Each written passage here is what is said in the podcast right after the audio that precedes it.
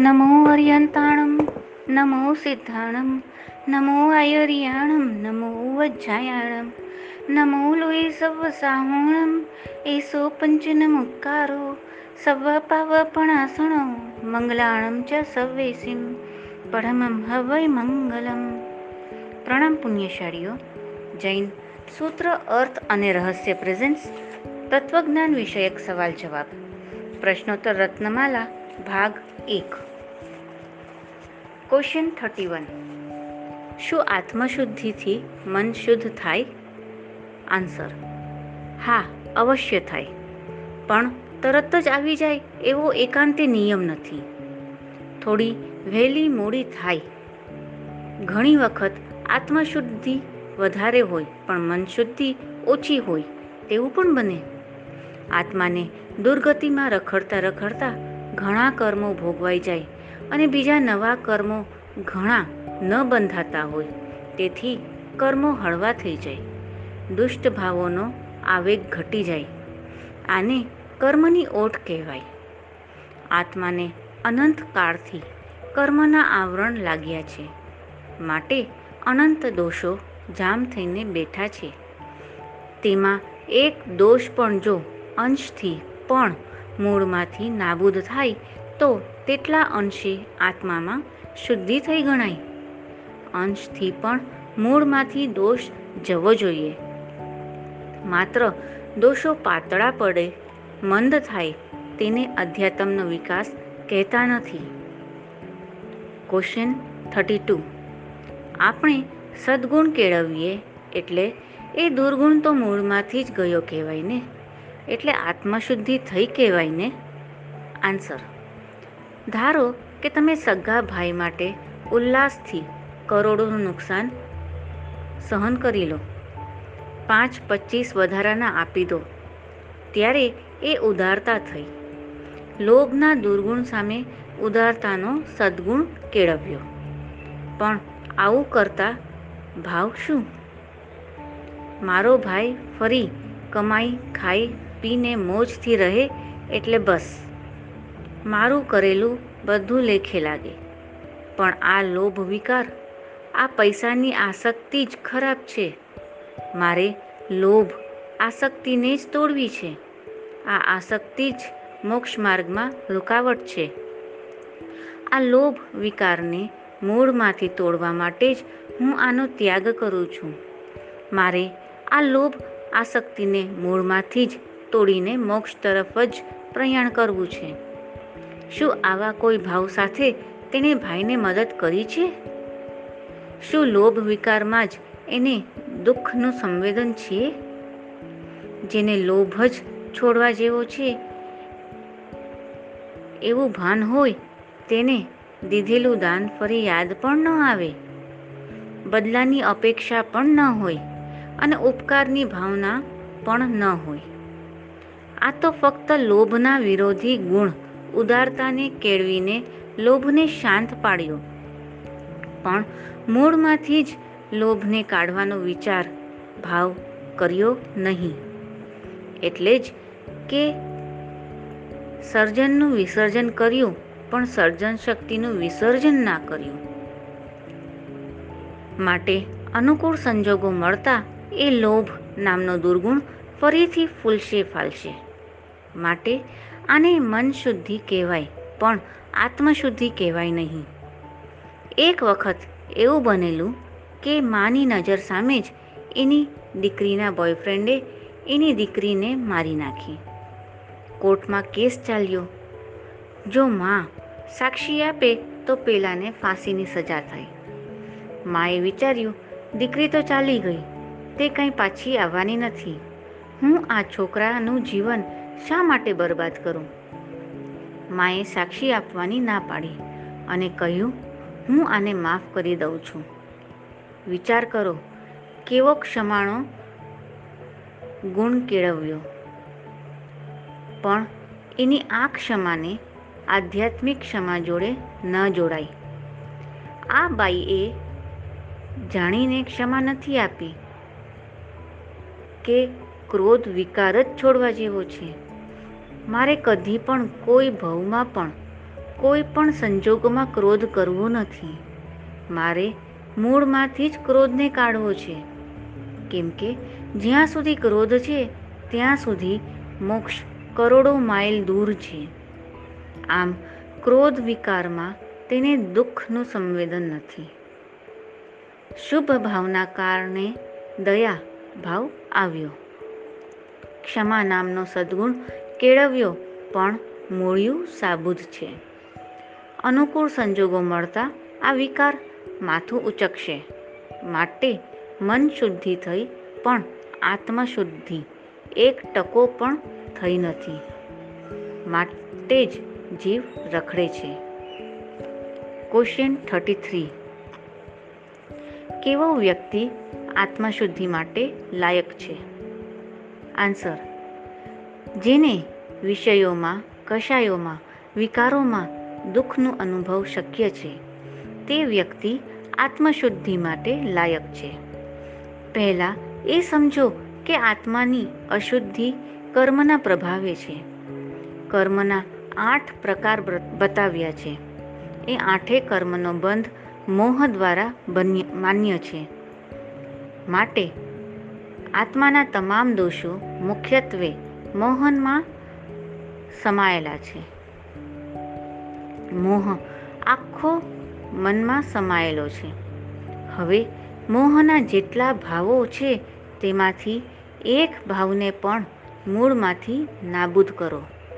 એટલે અંશાત્મક આત્મશુદ્ધિ થઈ કહેવાય. દાખલા તરીકે વડલા જેવું લીલુંછમ ઘટાદાર વૃક્ષ છે. તેને તોડી પાડવું છે તો શું કરશો? ડાળી પાંદડા, ફળ તોડશો. થડ પણ તોડશો, પણ મૂળિયા રહેવા દો તો.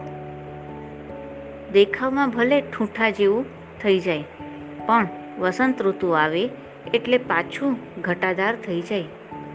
કારણ અંદર મૂળિયા સાબુદ છે. તેથી પોષણ બરાબર મળી શકે તેમ છે. તેમ આપણા આત્મા પર અનંતિવાર આ જ બન્યું છે. ઘણીવાર એક પણ દોષ શોધ્યો ન જડે, તેવો આત્માને બનાવ્યો. અહીં ઝાડ હતું એવી ખબર પણ ન પડે, તેવી સપાટ ભૂમિ કરી નાખી. પણ મૂળિયા પર પ્રહાર જ ન કર્યો. માટે ફરી કૂંપળો ફૂટી. ડાળીઓ આવી, ફળ આવ્યા. પાછું ઘટાદાર વૃક્ષ બની ગયું. આવી રીતે સદ્ગુણો કેળવીને પણ સંસારરૂપી વૃક્ષના મૂળિયા પર પ્રહાર ન કરે, તેનો સંસાર પાછો લીલોછમ બની જાય. ક્વેશ્ચન થર્ટી ફોર હવે મૂળમાં પહેલો પ્રહાર ક્યાં કરવાનો? આન્સર એક ઘટાદાર વૃક્ષની કલ્પના કરો. તેના પર જે ફળ, ફૂલ ને પાંદડા છે, તે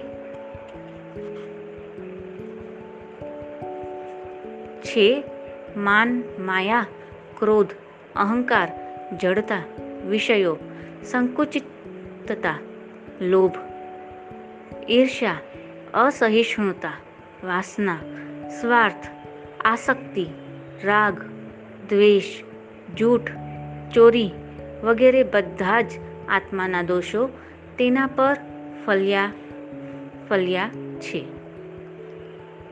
આ બધા દોષો કોણા સંતાનો છે? તો કહે છે, મોહના સંતાનો છે. આ ઘટાદાર વૃક્ષ આ મોહના સંતાનોથી ફૂલ્યું ફાલ્યું છે. આ મોહને આ ઝાડના થડ તરીકેની કલ્પના કરો. તો કે, ભાઈ, આ મોહ શેને લીધે છે?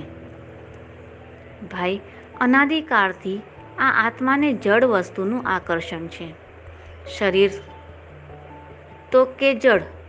ગાડી, બંગલા, જળ. કપડાં, આભૂષણ, જળ. સંસારની સર્વ વસ્તુ જળ. જળ વસ્તુનું જીવને આકર્ષણ, એનું જ નામ મોહ. માટે જ જળ કર્મ ખેંચાઈને ચોટે છે. મોહ નથી, તેને કર્મ ચોટતું નથી. માટે મોહ તમામ કર્મબંધનું કારણ. હવે આ ઘટાદાર વૃક્ષનું થડ મોહ તો સમજાયું, પણ મોહને પોષણ આપનારું કોણ? તો કે મિથ્યાત્વ. આ મિથ્યાત્વ શું કરે? તો ભાઈ, મિથ્યાત્વ એવી બુદ્ધિ કરાવે કે જીવને મોહમાં જ મજા આવે. મોહ જ ગમે. મોહ જ સારો લાગે. આમ ઘટાદાર વૃક્ષનું થડ છે મોહને. મોહનું મૂળ છે મિથ્યાત્વ. મિથ્યાત્વનું મૂળ છે ગ્રંથિ. કેવી રીતે?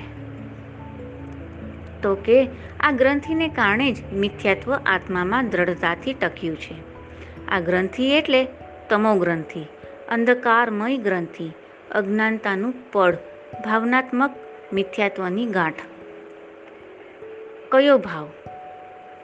તો કે સહજ રાગ દ્વેષની તીવ્રતા. આનું જ નામ મિથ્યાત્વની ગાંઠ. આ મિથ્યાત્વનું મૂળ ગ્રંથિ. ગ્રંથિનું મૂળ સહજ રાગ દ્વેષની તીવ્રતા. કદાગ્રહ, સંસાર, રસિકતા. આ મૂળ પર જ પ્રહાર કરવાનો છે. ક્વેશ્ચન થર્ટી ફાઇવ રાગ દ્વેષ તો સમજ્યા, પણ આ સહજ રાગ દ્વેષ શું છે? તેની તીવ્રતા એટલે શું? કાંઈ સમજીએ? તો તેના પર પ્રહાર કરીએ ને? આન્સર આખી દુનિયામાં જેટલા રાગ દ્વેષ છે, તેના બે પ્રકાર છે. પહેલું, કૃત્રિમ રાગ, એટલે ઔપચારિક રાગ.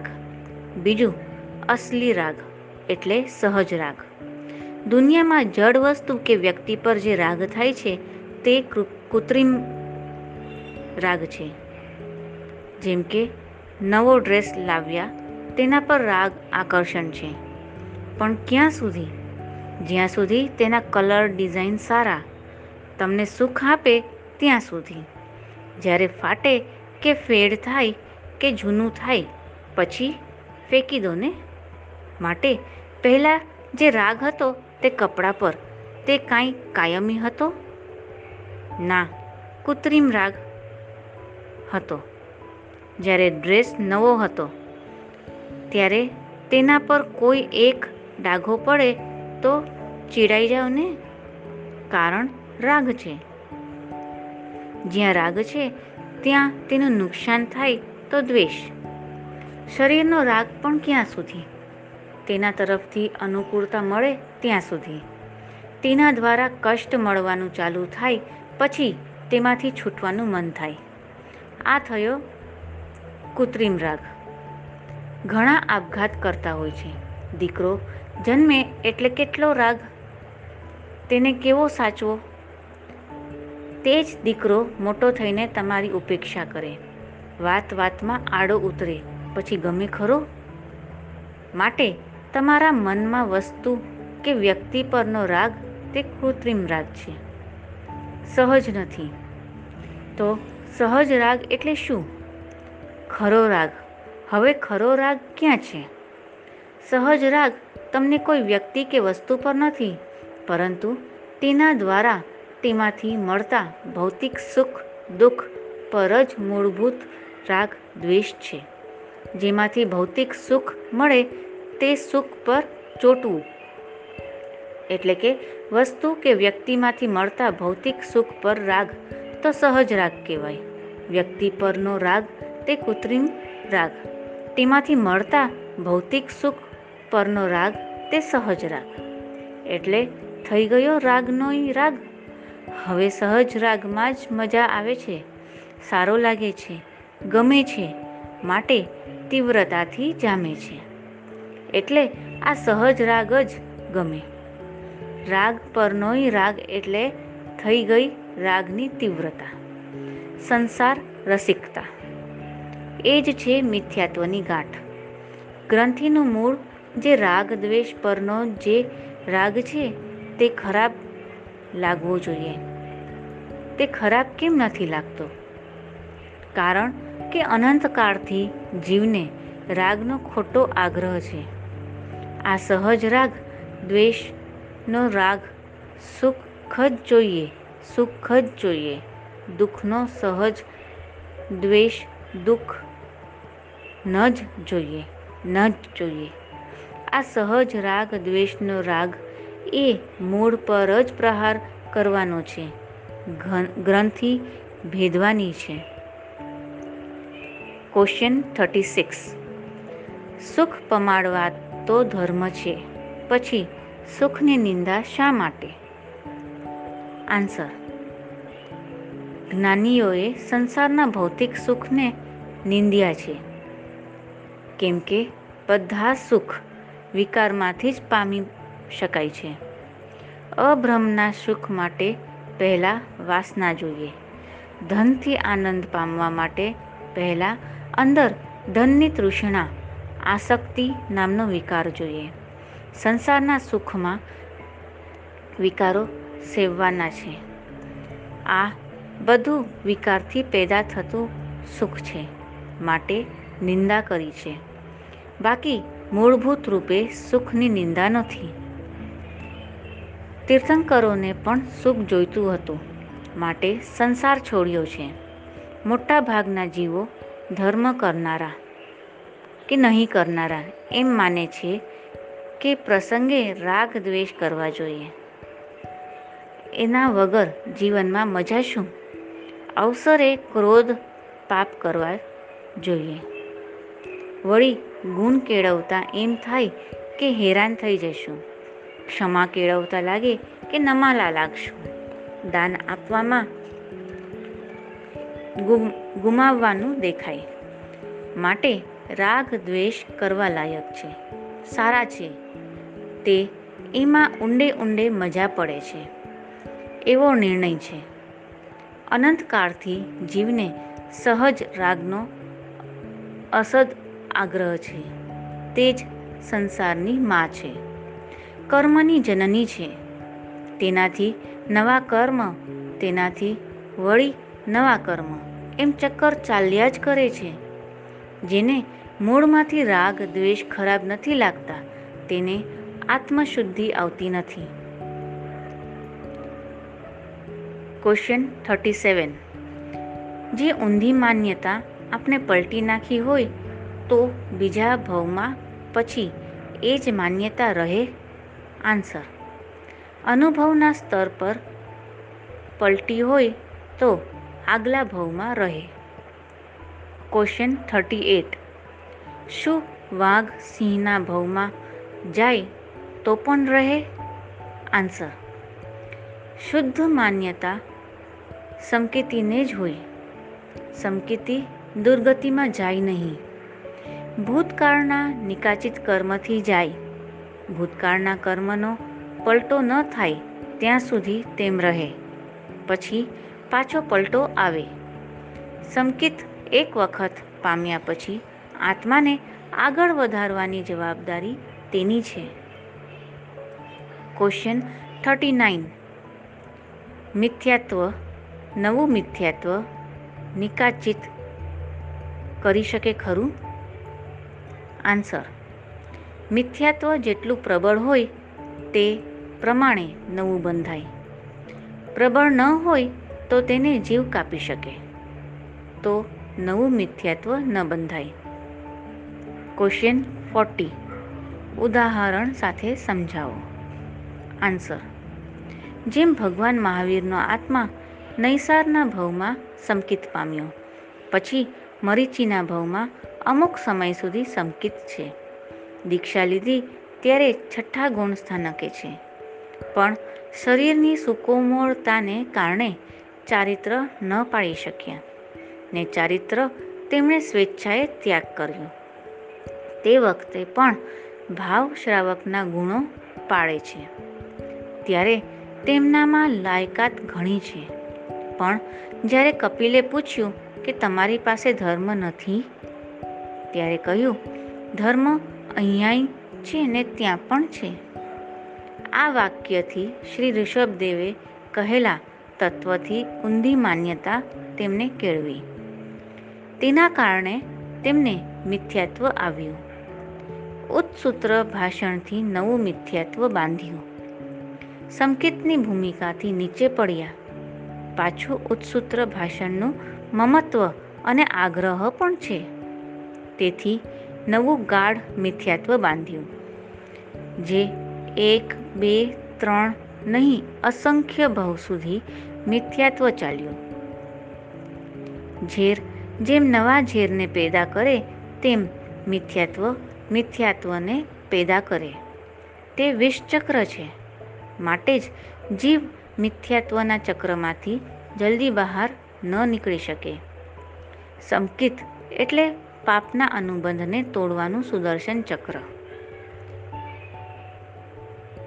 આ સંસાર સાગર પાર કરવા માટે સંકિત જેવું કોઈ અવલંબન નથી.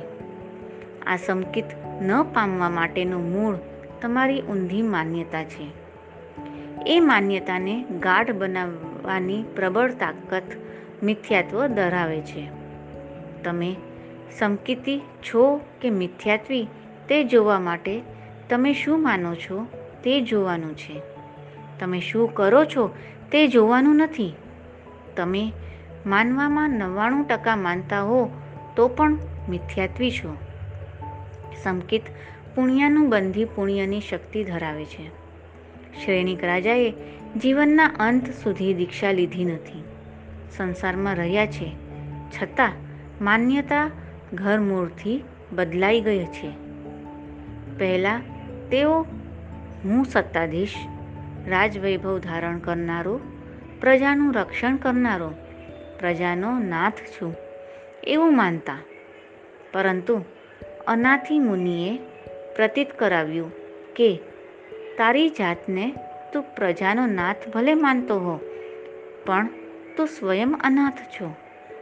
અને આવી પ્રતીતિ થવાથી તેમણે પોતાની જાતને અશરણ માની છે. જળ પૂતગુલો આપત્તિમાં રક્ષણ કરવાની તાકાત ધરાવતા નથી. માટે તેમને ભૌતિક રિદ્ધિમાં અસલામતીનું ભાન થયું. માન્યતા ધરમૂળથી બદલાઈ ગઈ. હવે આગળના સવાલ જવાબ આપણે નેક્સ્ટ ઓડિયોમાં જાણીશું. જીન આજ્ઞા વિરુદ્ધ કાંઈ પણ બોલાયું હોય તો મિચ્છામી દુકડમ પ્રણામ અસ્તુ.